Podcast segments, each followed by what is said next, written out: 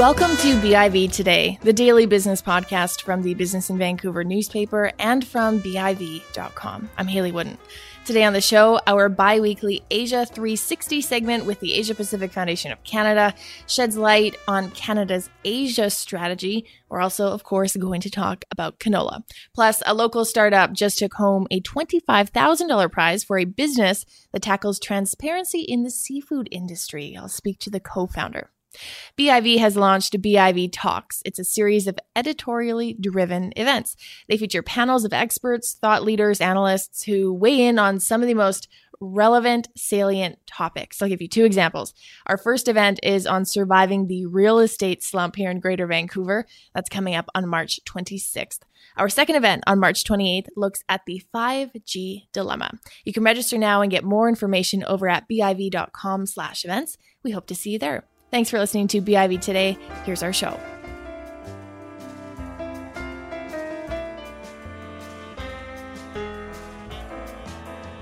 Every other week, we take a deeper look at the economics, policies, issues, and politics of the world's fastest growing region in our Asia 360 segment. We have a couple of topics to go through today, including Canada's broader strategy in Asia, as well as canola. And joining me once again, as he does every two weeks, is Jeff Reeves, Vice President of Research at the Asia Pacific Foundation of Canada. Thanks for coming in. My pleasure. Thanks for having me. Now, you just got back from Hong Kong, where we saw the fourth annual meeting of Asia Business Leaders Advisory Council. Tell me a little bit, for anyone who's unfamiliar with this council, what function it serves. Well, so it's a it's an informal um, discussion venue for some of the the, the bigger um, companies, Canadian companies that are operating in Asia. Uh, part of our advisory group um, consists of, of, CEOs from those industries. We also bring in people that are in charge of um, of key development projects, such as the, the um, digital supercluster. Right now, we had represented uh, representatives from there. Mm. Uh, we also had policy uh, makers, people from universities throughout the region, um, and the idea is to bring Canadian CEOs and policymakers together with their Asian counterparts. So, um, about half of the delegation this time was from Asia, uh, specifically from Hong Kong for this this um, event because we were based in Hong Kong. Interesting. And yeah. and what was the nature of the conversations? What were some of the highlights? So, uh, of course, a lot of the discussion is around how Canada can better position itself in the Asia Pacific on the commercial side. Um, of course, that has policy implications. Mm-hmm. So, a mm-hmm. lot of discussion was about the way that the Canadian government could support uh, Canadian interests, commercial interests throughout the region some of the findings were, were um, pretty general around the idea of, of course, the increased desire for um, funding, government backed funding, um, opportunities around small and medium sized enterprises, uh, Canadian small and medium sized enterprises to scale in, in the Asia Pacific, what it would take to support them. Again, funding was one of those issues that was identified. The other was just continued government support in many places in Asia, it's very important to have that government official in the room when you're doing business because so many deals are done through that kind of high level engagement. Mm. I've spoken to you before about how looking at Asia as one region, it's overwhelming, it's daunting, and doesn't necessarily do justice to the smaller economic pro- opportunities in specific countries or right. smaller regions. Does it make sense to have sort of this pan Asian strategy, or ultimately do we need to break it down? I think looking at the region as a whole has strategic value in helping you understand the importance of it as an emerging area. Mm. Uh, we know that within the next 10 years, for example, the largest middle class in the world will be concentrated in Asia. Uh, that said, it's important to have a country by country strategy because they're so different. And a lot of what we do at my foundation is to try to um, to make that message clear to our stakeholders that if you're going to China, if you're going to India, if you're going to Singapore, you're going to have to have a different strategy. The conditions on the ground are much different. From an Asian business leader perspective, as many of them were in the room at this advisory council, do you think that they take Canada's commitment to the region seriously? I know that's been questioned in the past. Is that starting to change? No, I think it's still a question. uh, I think, unfortunately, one of the things that we heard repeatedly was there needs to be continued engagement, not just from business interests, but from the Canadian government. Uh, and I think that. Um, you know, as Canadian business interests grow throughout the region and the opportunities for greater engagement grow, having that parallel uh, support from the government is going to be crucial. Mm.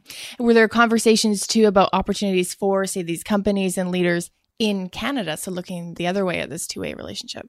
I mean, that's that's part of it, of course. Um, the idea, again, there is making sure that uh, Canada is is being effective in communicating to its Asian partners opportunities. Uh, one of the things that I did at the uh, um, at this meeting was to present some of our findings around polling, where we talked to business leaders in the Asia Pacific around opportunities in Canada, specifically mm. this issue. And what we found is that there's a high degree of desirability for engagement with Canada. But again, that there's a lot of uncertainty around the policy and the regulatory environment, where the actual opportunities are, and how exactly to engage. And other countries in the region, like Australia, have very, very um, kind of cohesive strategies for engagement, and uh, and they're able to put their message out as a, as a nation. So when you think about engagement with Australia in Asia, it's about Australia. It's not about individual provinces or states. It's a, a very comprehensive approach, and I think that's something right now that Canada unfortunately lacks. And I know Australia for quite some time has seen itself very much as part of the Asian Pacific region. Canada, we're maybe newer to that. We have the gateway to Asia sure. for North America. We have our new CPTPP. What kind of conversations are being had around maybe educating Canadians about the opportunities? Opportunities and familiarizing ourselves with maybe our new role in this region. So that was a point that was raised as being critical. Uh, I, I've spent time in Australia. I taught in Australia, and one of the things that you can see is there is an effort from the Australian government to put um, money into education, into secondary and higher education, to make sure that the next generation of uh, Australian students and business people have what we would call Asian competency. And and from my foundational perspective, this is a, a huge priority, and it's something that we repeatedly heard at this council as uh, something that the Canadian government needs to invest in, Canadian institutions of higher education, and secondary students or secondary education uh, institutions have to start thinking about. Now, that competency includes everything from having training in Asian languages to Asian culture to providing opportunities for either Canadian students or early career individuals to go and engage in internships or co ops, uh, in particular around areas where Canada has value add. So, um, tech, uh, artificial intelligence. There was a lot of talk about how to link the superclusters uh, back into the Asian markets, both in terms of opportunities for engagement, but also for opportunities for uh, back and forth education. That would be very interesting. Hmm. Now, I have to ask this took place in Hong Kong. And of course, if you take the temperature of the room or the, you mentioned polling of business leaders here in Canada, I think there's a lot of uncertainty about what Canada's relationship is like with China and what it will be going forward. What was the mood in the room? Did that come up? So we were actually quite happy that this year we decided to have the event in Hong Kong simply because it showed a continued area of engagement between Canada and China, despite the fact that there's high level tensions going on at the government to government level. One of the things that we heard repeatedly from our Hong Kong counterparts was that Hong Kong is a special place. Uh, it remains a special place in terms of access to China, in terms of engagement around issues related to, to regulations, the rule of law. It's a place where Canadian firms can go and make sure that their intellectual property is protected, make sure that their contracts are honored, and at the same time have a window into the broader Chinese market and work with companies, work with individuals that have that deep, deep regional knowledge. So there was a big push from the, the Hong Kong side for greater engagement between Canada and Hong Kong. So at this point in time, it continues to be maybe a point of stability in the region, despite a lot of uncertainty between Canada and China. Certainly, that's the way that uh, the Hong Kong government officials that we engaged with presented the mm. opportunities mm. there. Absolutely. Let's talk a little bit about Canada's relationship with China. Of course, sure. canola in the news now. Yeah. Help put this in a more global context for me in terms of what China is trying to do here. So, for a lot of people that have watched Chinese foreign policy uh, uh, for a long time, this wasn't a big surprise. Uh, in fact, that it hadn't had happened sooner was a little bit more of a surprise. China has a long history of using what we call, I mean, economic coercion to achieve political ends. Uh, as early as 2010, we saw China stepping forward and blocking exports of, for example, soya from Argentina after the Argentinian president filed an anti dumping uh, measure against China at the WTO.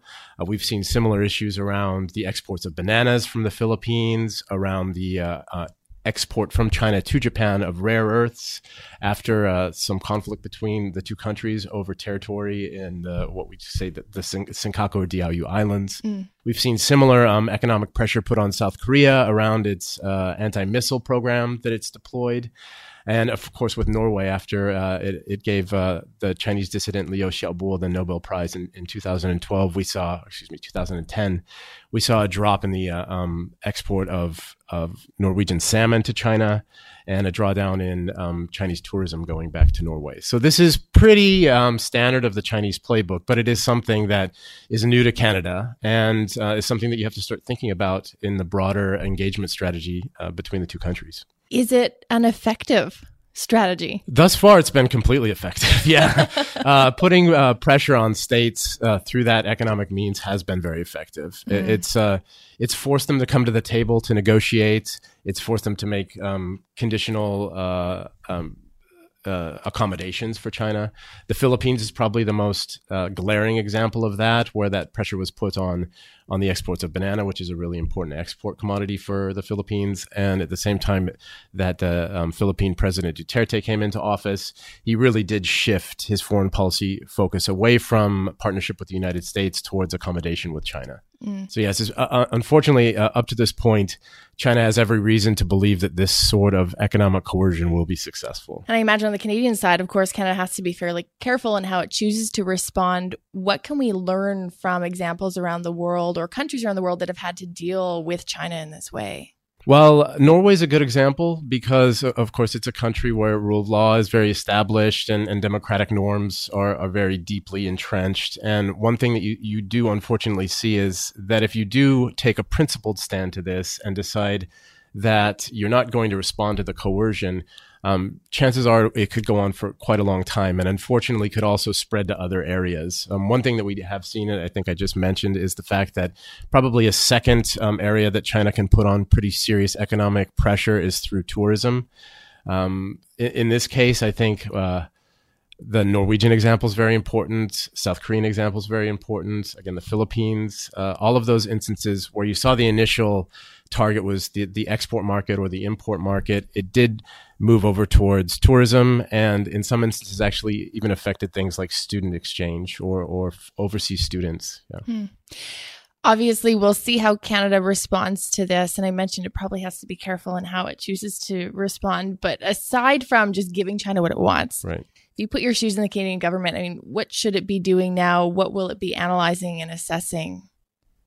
I mean, this is core to the risk of dealing with China, uh, mm-hmm. and and unfortunately, there's asymmetry between China and Canada in many ways. Canada doesn't have a lot of leverage in this particular um, uh, set of uh, uh of problems. Mm-hmm. Unfortunately, it doesn't have a lot that it can do.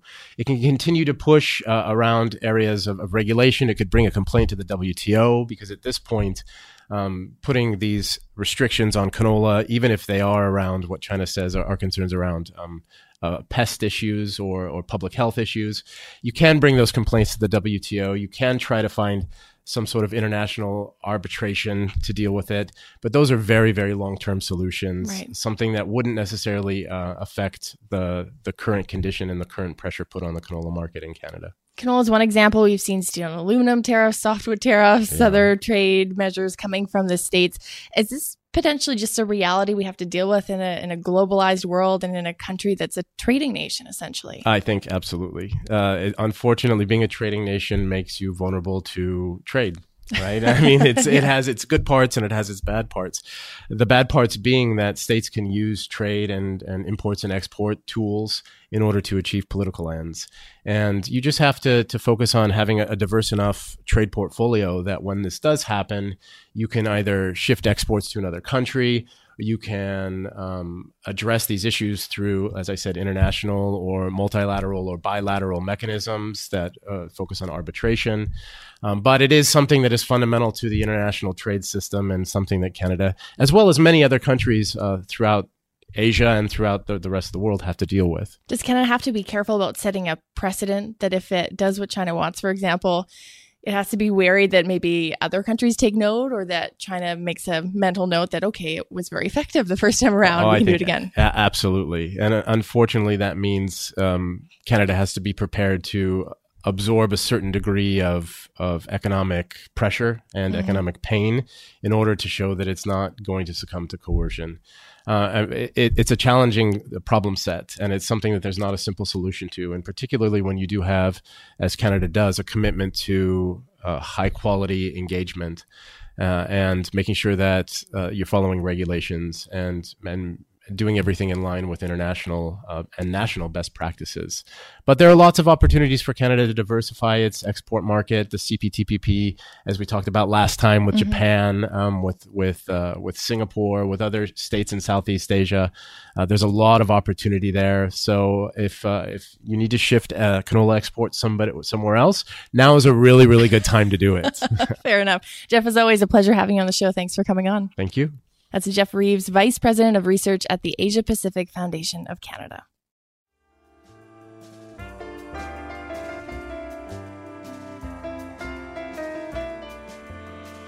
The Forum for Women Entrepreneurs recently awarded Skipper Otto and its co founder Sonia Strobel the top prize in their annual pitch for the purse competition. Sonia joins me now. Thanks for coming on the show. Well, thanks for having me. Tell me a little bit about the backstory to Skipper Otto. Yeah, so Skipper Otto, you know, came into being in our family really because there was a, a need. Mm. So Skipper Otto's my father-in-law, and he's been fishing the coast for over 50 years. But we were seeing that traditional way of life disappear in our family, and we were really sad to see that in all families on the BC coast who were losing that way of life for a bunch of reasons. There's so many problems in the seafood industry. You know, uh, locally, you you half the time when you buy seafood, you don't even know if it's what it says it is on the label. Mm-hmm. So there's all these studies about seafood fraud, um, all kinds of other problems, environmental and social problems in the seafood industry, and at the same time, fishing families like ours were disappearing because 90% of their catch is exported and they're paid really poorly for it. And so we saw a need for a connection between local fishing families and people who love seafood. So we started Skipper Otto as a sustainable seafood subscription program, and it was mm. a hmm. way for seafood lovers to connect directly to fishing families to get the best seafood that they can ever get, mm-hmm. and also to ensure that these fishing families who are doing right by the environment and by people can stay in this traditional fishing way of life. So I think it's really common BC. Someone has a connection to this industry. You hear about mm. a relative, a grandfather, a mm-hmm. long line of fishermen yeah. working in this space. But tell me, how monopolized is it from a corporate perspective? Yeah, the industry is fairly monopolized, and it really is um, has really become a consolidated industry uh, that is export oriented. Mm and and you know i see that i see that as being problematic for a lot of reasons that lengthy supply chain means that uh, there are profits in there that are going to people who are not connected to the harvest of the seafood in any way. And that makes it really difficult for traditional and small scale fishing methods to, to continue.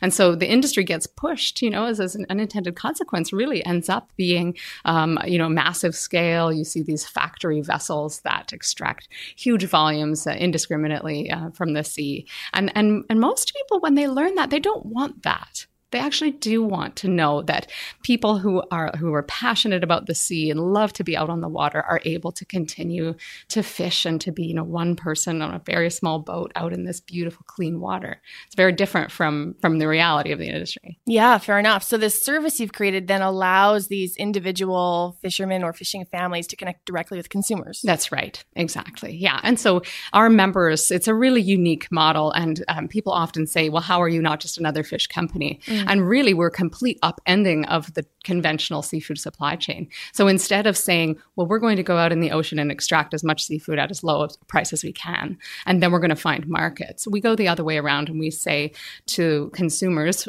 seafood loving home cooks who want to cook seafood at home, how much seafood do you think you'd like to eat this year? Let's make an arrangement. And so our members pre purchase a share, they decide how much. Maybe they want to buy a $500 share. Mm. So they purchase $500 of credit. We go out and catch $500 worth of fish for them.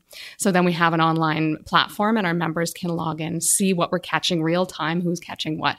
Mm. And then just pick the items they want. So they can say, oh, I see that uh, Doug just came back with a load of halibut. I'd love to get, you know, five halibut fillets. Put them in your cart and then choose their pickup location. Um, and we have pickup locations all across Metro Vancouver and all across Canada. How much variability could there be in what you get for $500 today versus, say, in six months from now? Yeah.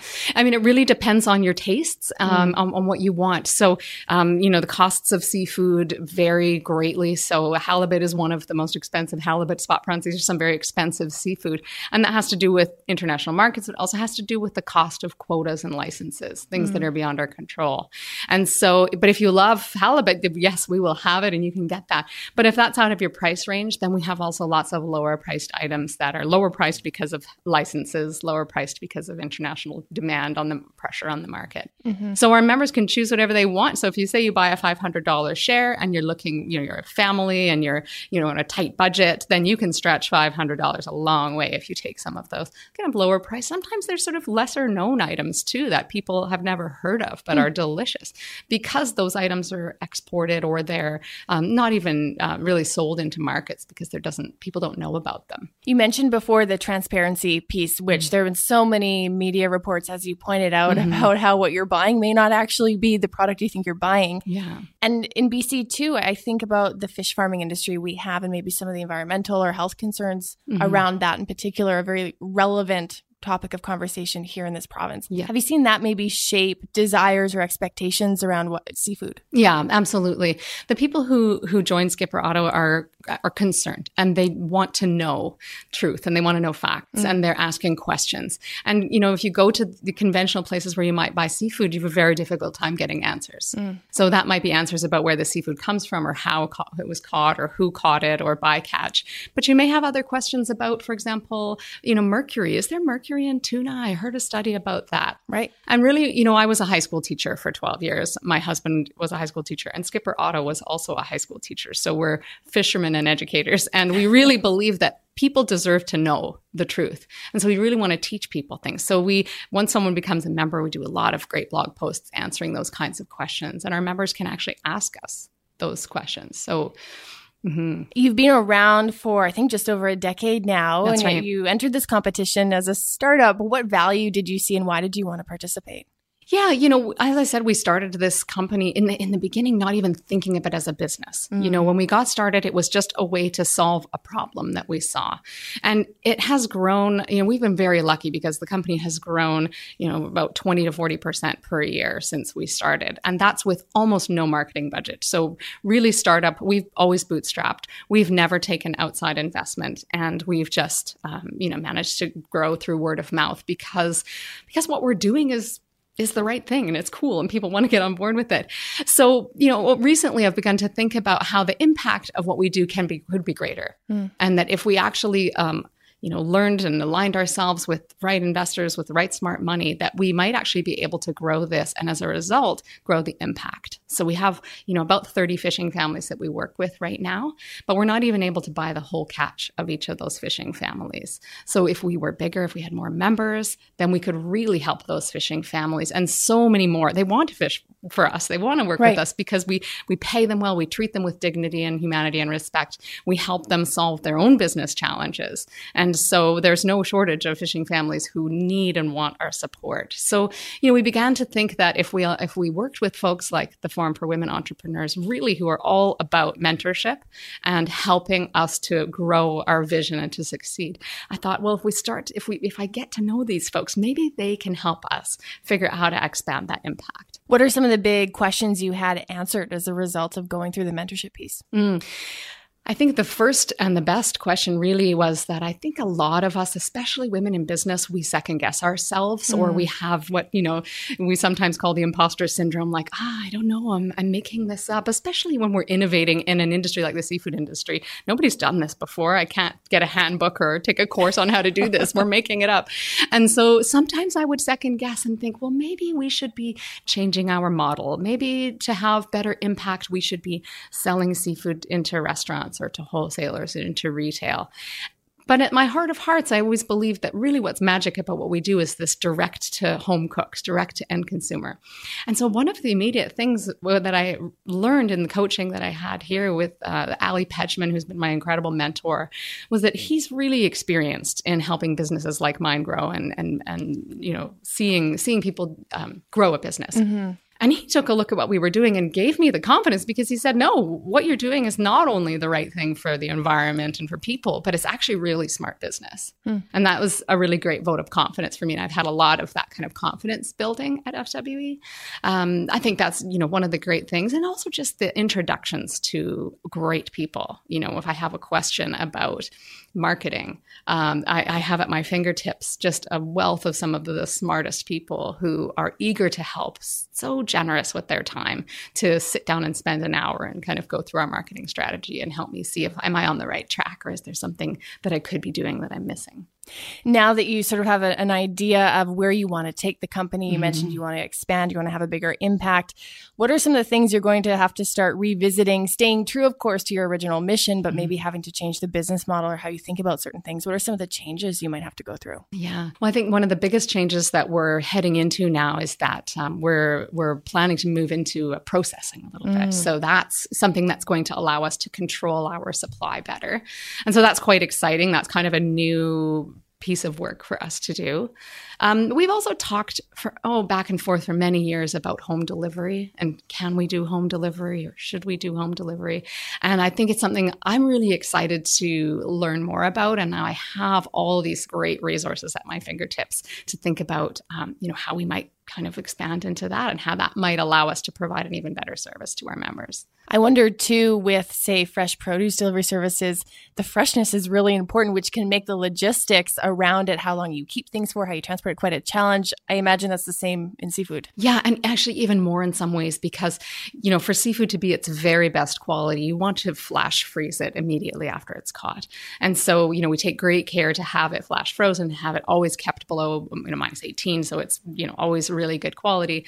And so if you do home delivery and you drop it off in a box on somebody's front porch, Mm-hmm. You know, you don't know for sure if it's going to retain that quality. So there's a lot of um, great wisdom that the produce delivery industry has figured out around freshness and quality and delivery. And so there's so much that I'm already just drinking up that I'm learning from folks about, oh, well, how could you, you know, when you're, when you're reinventing, when you're disrupting, um, you have to learn from each other and people are so generous with what they've already learned and sharing so much.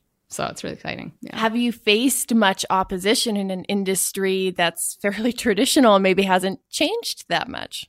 You know, actually, you know, I'd say that we've been really lucky. You know, the industry, in terms of the BC fishing community, the BC fishing community has had enough. They want to see change. And so the fishing community, fishing families, uh, you know, are, are eager to hear new solutions. And so they're eager to participate and to innovate with us. Um, and I think because we've grown, um, you know, very deliberately over time, very through word of mouth, we have a really solid base of very loyal customers who come back year after year. And I think that um, that has bolstered us, that has helped to give us confidence. And so we haven't really faced um, you know, major opposition or, or, or that sort of thing in the industry. Mm-hmm. As you were mentioning, that the mentorship piece obviously critical for you and helpful going mm-hmm. through this program with FWE. You also got the top prize, twenty five thousand dollars. What are the plans for that? Oh, it's so exciting! You know that that whole evening was just an incredible evening, yeah. and to have the audience, there were six hundred and seventy guests in the room who listened to all three of us pitch, and um, you know, then the other uh, two finalists did an incredible job as well. I think they must have had a very tough job choosing one of the three of us, and I was so honored to be mm-hmm. chosen there at the end. So yeah, the prize of twenty five thousand dollars is is is an incredible thing. You know, um, I, leading up to it, I didn't want to think about the possibility. I didn't want to like consider or, or budget or plan for that money because it seemed like wow what are the chances that I'll I'll win it? So to have won it it's so exciting. It's it's um, we have uh, great plans for uh, we have a wonderful marketing group that we've begun to work with and they're helping us kind of figure out about how better to tell our story. And so now to have a little this extra boost uh, in a budget is is really exciting. There's so much that we can do with that Great. Well, congratulations once again. And thanks so much for coming on the show. Thank you so much for having me. That's Sonia Strobel. She's the co founder of Skipper Otto. That's it for our show. Thanks for listening to BIV today. You can get notified of new episodes by subscribing to us on iTunes and on Stitcher. You can listen to past episodes and read, watch, listen to more business news over at BIV.com. I'm Hayley Woodin. Thanks again for listening.